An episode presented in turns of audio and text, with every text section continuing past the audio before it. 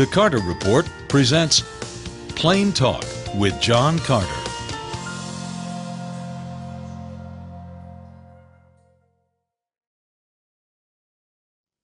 Hello, friend. I'm John Carter. Welcome today to the Carter Report. This is a brand new program. It's called Plain Talk. Now, I don't know why, but people say I give plain talk. And so I'm going to give some more plain talk today. And I'm going to be answering questions that have come in around the world. Welcome, my friend, to Plain Talk. Hi, I'm John Carter. My wife Beverly and I were watching television the other night, watching the news, American news. They told us that the church in North America is actually shrinking. They said that atheism is the fastest growing religious movement today in North America. And people are saying, what on earth can we do to save the church? Well, of course, Christ died for the church. He saved the church.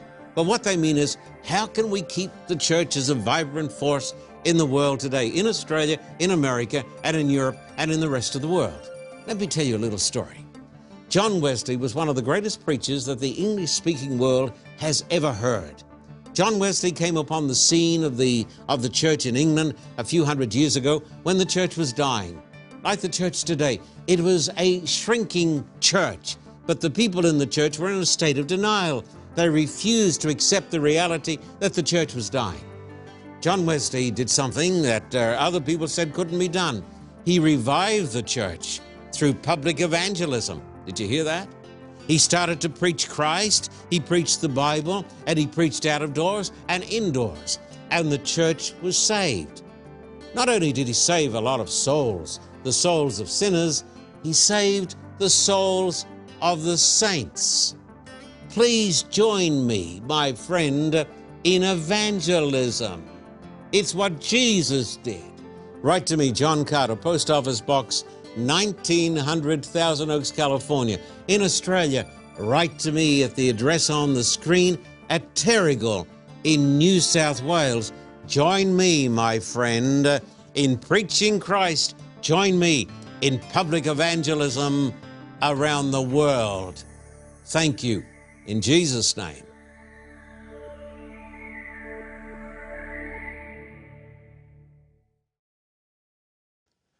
Why is it that many Adventist college students are in favor of same sex marriage? Well, I've been told it is so. It came out in some magazine articles that were sent to me. Uh, so I think it may be true, but this is the trend today in America, in Australia, and around the world, uh, with the exception, of course, of Russia. I guess it is because they want to be politically correct and they don't want to offend people.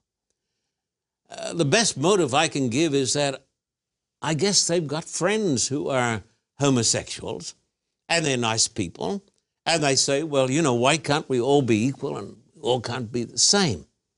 There could be another reason, of course, and that is they don't understand what the Bible says. Now, maybe they do, but you know, I don't know their hearts. I don't know their, their abilities. But let me read you a text, if I can find it here today, as we're giving some plain talk. And uh, I'm so glad that you've joined me today for this plain talk. I'm going to the book of Romans, chapter 1, and it says, verse 26 They worshiped and served created things rather than the Creator who is forever praised. Now, here it comes. Because of this, God gave them over to shameful lusts. Even their women exchanged natural relations for unnatural ones. In the same way, the men also abandoned natural relations with women and were inflamed with lust for one another. Men committed indecent acts with other men and received in themselves the due penalty for their perversion. Uh, I don't need to apologize for the Bible, do I? Some people say you've got to be a bigot to read that text. Well, I'm sorry, my friend, I never wrote the Bible. The last time I checked, this was the Word of God. Now, you've got the right to your opinion. You've got the right to disagree with me. But let me tell you something. I've got the right to believe the Bible, and I've got the right to have my own convictions. And I've got the right to follow Jesus Christ. And Jesus said, In the beginning, God made them male and female. There is no such thing as gay marriage.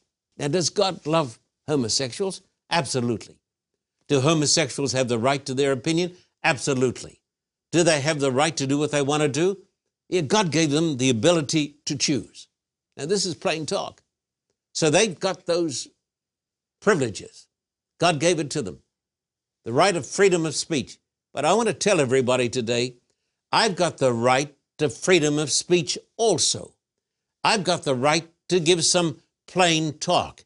And I'd like to say to all the young people who are watching the television program stop trying to be politically correct and be God correct and become intelligently informed and get to know what the Bible teaches. Why do believers not call God by his right name, Yahweh? That is true. The, the name of the Almighty God is YHWH, and we say it's Yahweh. Uh, in the King James Version, it is translated uh, Jehovah, which is not the, uh, the best way of saying it. Well, people say, no, no, no, that's, that's how we say it. Well, let's, let's have some plain talk here. And let me read you a text out of the Bible Exodus chapter 3, 13. Ready? Uh, Moses said to God, Suppose I go to the Israelites and say to them, The God of your fathers has sent me to you, and they ask me, What is his name? Then what shall I tell them? God said to Moses, I am who I am. This is what you are to say to the Israelites I am has sent me to you. God also said to Moses, Say to the Israelites, The Lord, or Yahweh, Jehovah, the God of your fathers, the God of Abraham, the God of Isaac, and the God of Jacob, has sent me to you. Now, listen carefully. I'm going to tell you. In the Old Testament, the name of God was so revered, so honored, and so respected that those people didn't like to use his name. It was such a, a dreadful name. That means it filled them with dread, with awe and reverence to the Almighty God. And when the rabbis, when they were copying the scriptures, when they came to the name Yahweh, they would wash their hands and take a, a fresh pen, fresh ink. Boy, we've come a long way from that. When you hear people today blaspheming the name of God, it's a wonder God doesn't strike them down. Now, when you come through to the New Testament, you find that Jesus doesn't use the word Yahweh at all. He spoke about God and he called him my Father. My Father. He said, You want to know how to pray? He said, Pray this way Our Father who is in heaven. And so you don't have to be using the name Yahweh. You can say, Our Father, my Father. That's what Jesus said. And then in other parts of the New Testament, because it's written in Greek, it doesn't use the word Yahweh, but it uses the word Lord, kurios, means master. But the most important thing, my friend, is that you follow him and that you obey his word. That's plain talk. How can I study the Bible? I'm a new believer living in New York where it's not really easy to be a Christian. Uh, it's not easy to be a Christian in Los Angeles either. Is it easy to be a Christian anywhere? Tell me where it's easy to be a Christian. It's not easy to be a Christian. Jesus said, is it Matthew chapter 4, I think, in the Bible?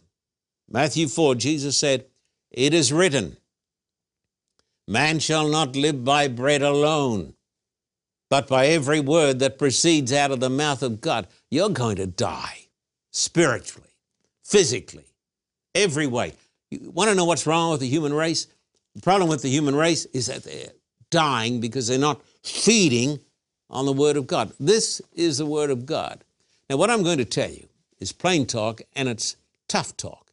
Here it is. It's not always easy to read the Bible. And the main reason people don't read the Bible is because they're lazy and because they don't discipline themselves.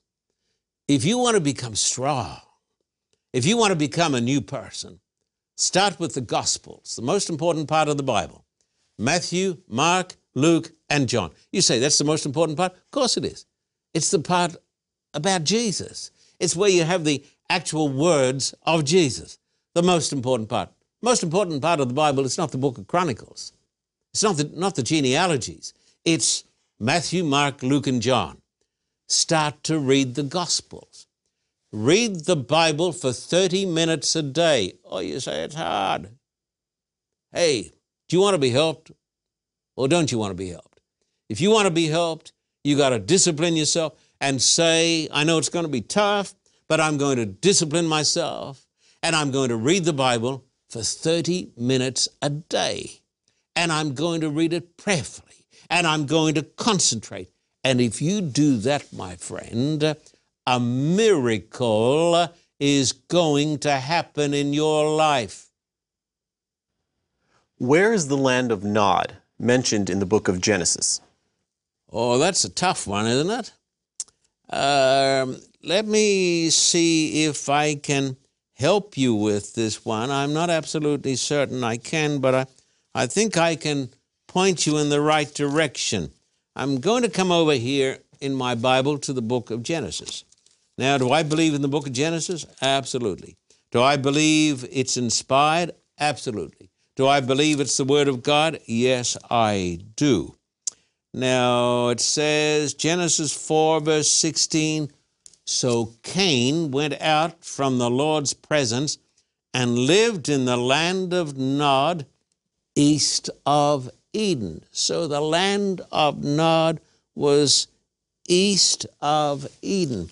Now, if we come to Genesis 2 and verses 8 and onwards, it gives us a clue as to where Eden was. It says, Now the Lord God had planted a garden in the east in Eden. There he put the man he had formed.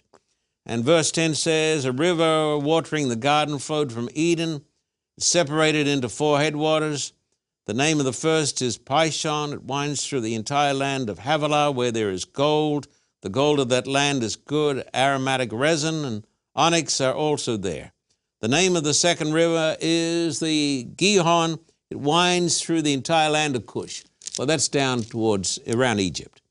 Uh, the name of the third river is the Tigris. It runs along the east side of Ashur. That's what we'd call Iraq today. And the fourth river is Euphrates. Uh, that's sort of the area of the Middle East. That's where Adam lived, that's where Adam died, and that's where the second Adam came, and that's where he died also. So we're talking basically east of the Middle East. I can't be definite about this, but this gives us just an idea. But the interesting truth is this that Adam sinned and died in that part of the world. And Jesus came to that part of the world and he overcame the devil and he died on the cross for our sins. If you believe in him, you'll be saved. That's plain talk. God has his time and his place for everything. And the time and the place now is Latin America, including Cuba. Time magazine talks about the Second Protestant Reformation and describes how hundreds of thousands, even millions of Latinos are coming to the gospel of Christ. I'm not an armchair theologian. I'm speaking according to experience. I've seen it with my own eyes. Recently, we went down to El Salvador there I spoke in the largest football stadium in Central America with the biggest crowd that that football stadium had ever, ever seen. They came not to see a football match, but to hear about the blood of Christ. Millions are coming to a knowledge of God in Latin America. Doors are opening. in Cuba. Who knows? We may be going to Cuba soon. As the doors open, by the grace of God, we are going to step through those doors. And we want you to step through those doors with us and be part of our team for such a time as this. Please write to me, friend. Don't put it off. Write to me, John Carter, Post Office Box 1900, Thousand Oaks, California 91358. In Australia, write to me at Terrigal, New South Wales. Be part of the Second Reformation. Join us and see the miracles of God. Amen.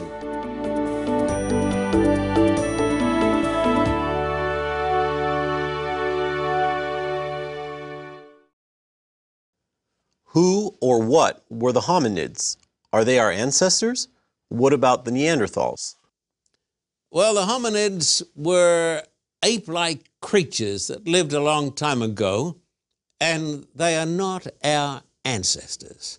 We came from the very hand of God. Now, I got a magazine here.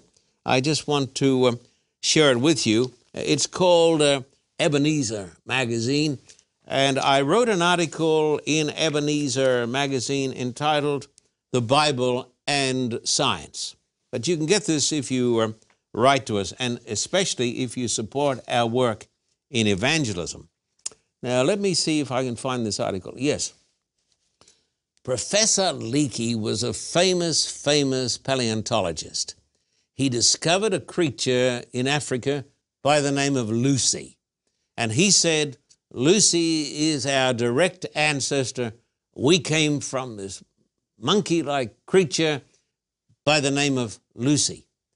But before he died, Professor Leakey had this to say. Now, this is sort of amazing. Uh, this is on page 43 of Ebenezer. If pressed about man's ancestry, I would have to unequivocally say that all we have is a huge question mark. To date, there has been nothing found to truthfully purport as a transitional species to man, including Lucy. If further pressed, I would have to say that there is more evidence to, su- to suggest an abrupt arrival of man rather than a gradual process of evolution. Now, he sounds like he believes the Bible. Of course, he didn't believe the Bible. He was an evolutionist and he was an atheistic evolutionist. He may have thought there was an unseen power. I'm not absolutely certain. But he says Lucy was not our ancestor. I know where we came from. The Bible says we came from the first couple, Adam and Eve. In fact, today scientists are saying that the whole of the human race can be traced back to a single couple who lived somewhere in Africa or the Middle East. Man came from the hand of God. Now, the Neanderthals, well, they were not hominids. They were a distinct part, I believe, of the human race. Uh, they're no longer living, but the the, these people, the Neanderthals, were exactly what I said. They were people. And years ago, thousands of years ago, they disappeared. They were wiped out. Maybe Homo sapiens destroyed them. I don't know. But the Neanderthals were certainly not hominids, and the hominids were not the ancestors of the human race. We came from the hand of God. That's the truth. What is theistic evolution? And are you a theistic evolutionist? Am I a theistic evolutionist? I'm not an evolutionist, and I'm not a theistic evolutionist. I believe in the Bible, and I believe in the book of Genesis. I believe that we were made by the hand of God. Now, what is atheistic evolutionist? Atheistic evolutionist is a person who believes in God but a person who believes in neo Darwinism. A theistic evolutionist is a person who believes that the human race arose not by chance, but by God, and then through the process of gradual changes evolved into Homo sapiens and all the species we see around us. Now, are there some wonderful Christians who are theistic evolutionists? Absolutely. John Stott, the famous British theologian, uh, Francis Collins, who has been called the greatest scientist in the world. He was the person who was in charge of the Human Genome Project. Uh, a person who wrote the book, uh, what's the name of it? The Language of God. The Language of God. He believes in God. He trusts in Christ for salvation. He believes that we're lost without Christ. He's a Christian, but he is an evolutionist.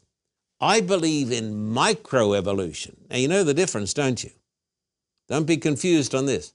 Micro and macro. Macro is where you have uh, human beings coming from another species entirely, uh, a great step. And that we all came back, we're all related, we all go back to some primordial cell in some ocean billions of years ago. No, no, no, no, no. That's evolution. I do not believe in evolution, and I will tell you why I don't believe in evolution. I don't believe in evolution because I think it's wrong. And I've got a ton of evidence why I don't believe in evolution. That's plain talk. How old do you believe the universe is? Well, really, it doesn't matter what I believe at all, does it? People say, How old do you think the universe is? Well, I am not an astronomer and I'm not a scientist. I'm a preacher of the gospel, I'm a pastor, I'm an evangelist. But God has given me a brain that still seems to be working okay. and I believe there is such a thing as true scientific discoveries. I think every astronomer in the world today, any uh, qualified astronomer, believes that the universe itself was born in a flash of light and energy 13.82 billion years ago.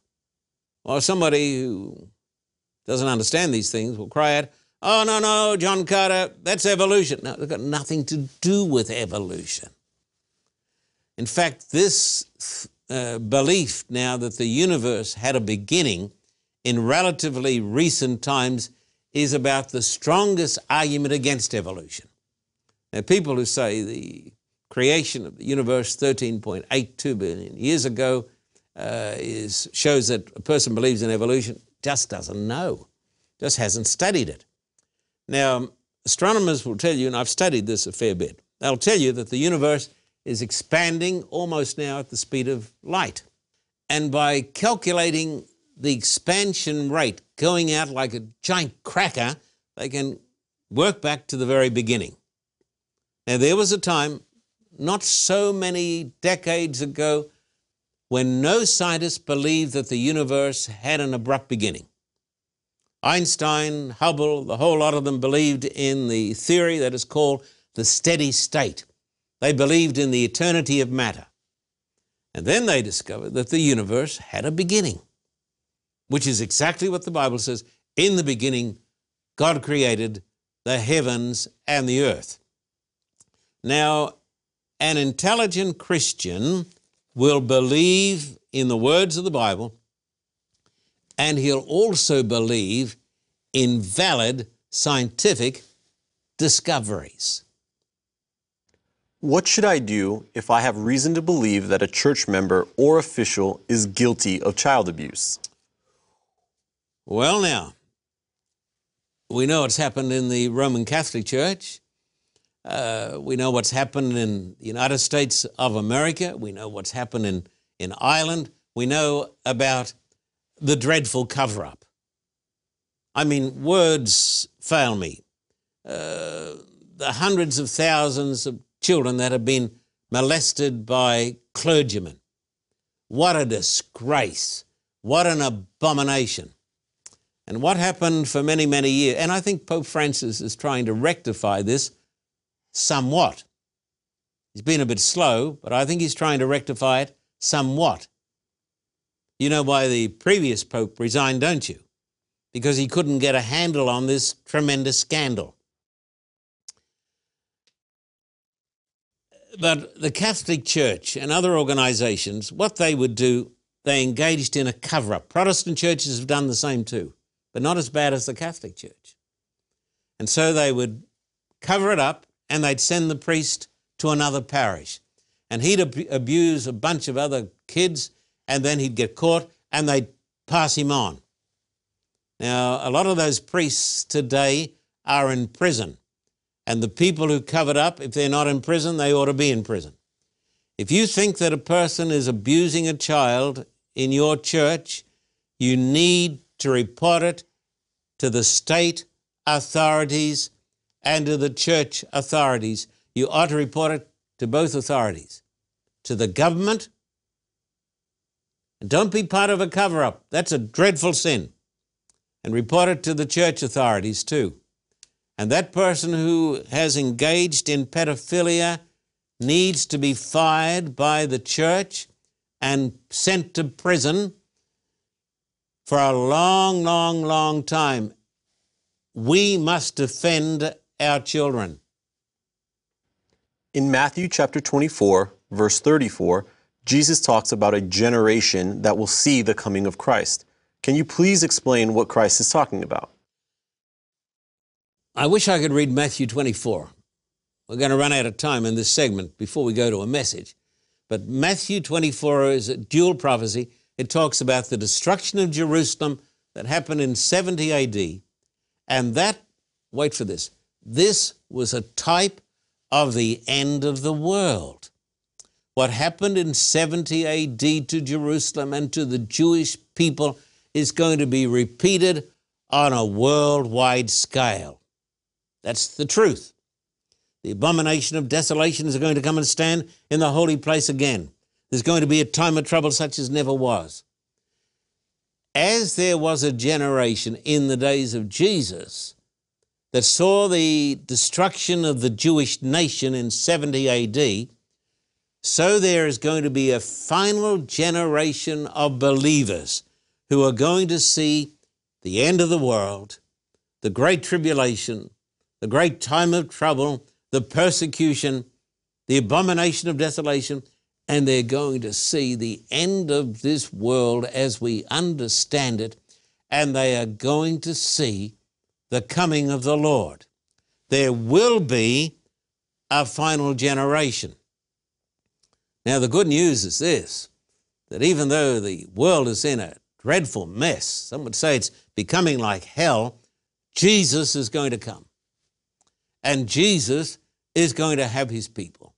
And there's going to be a resurrection. And the saints of God are going to be victorious. And the saints of God are going to go home to glory. That's the truth. And it's the plain truth.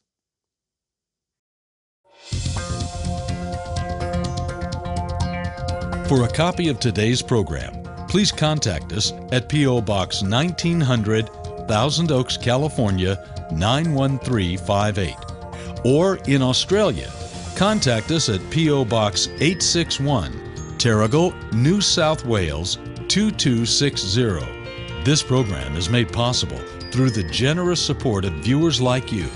We thank you for your continued support. May God richly bless you.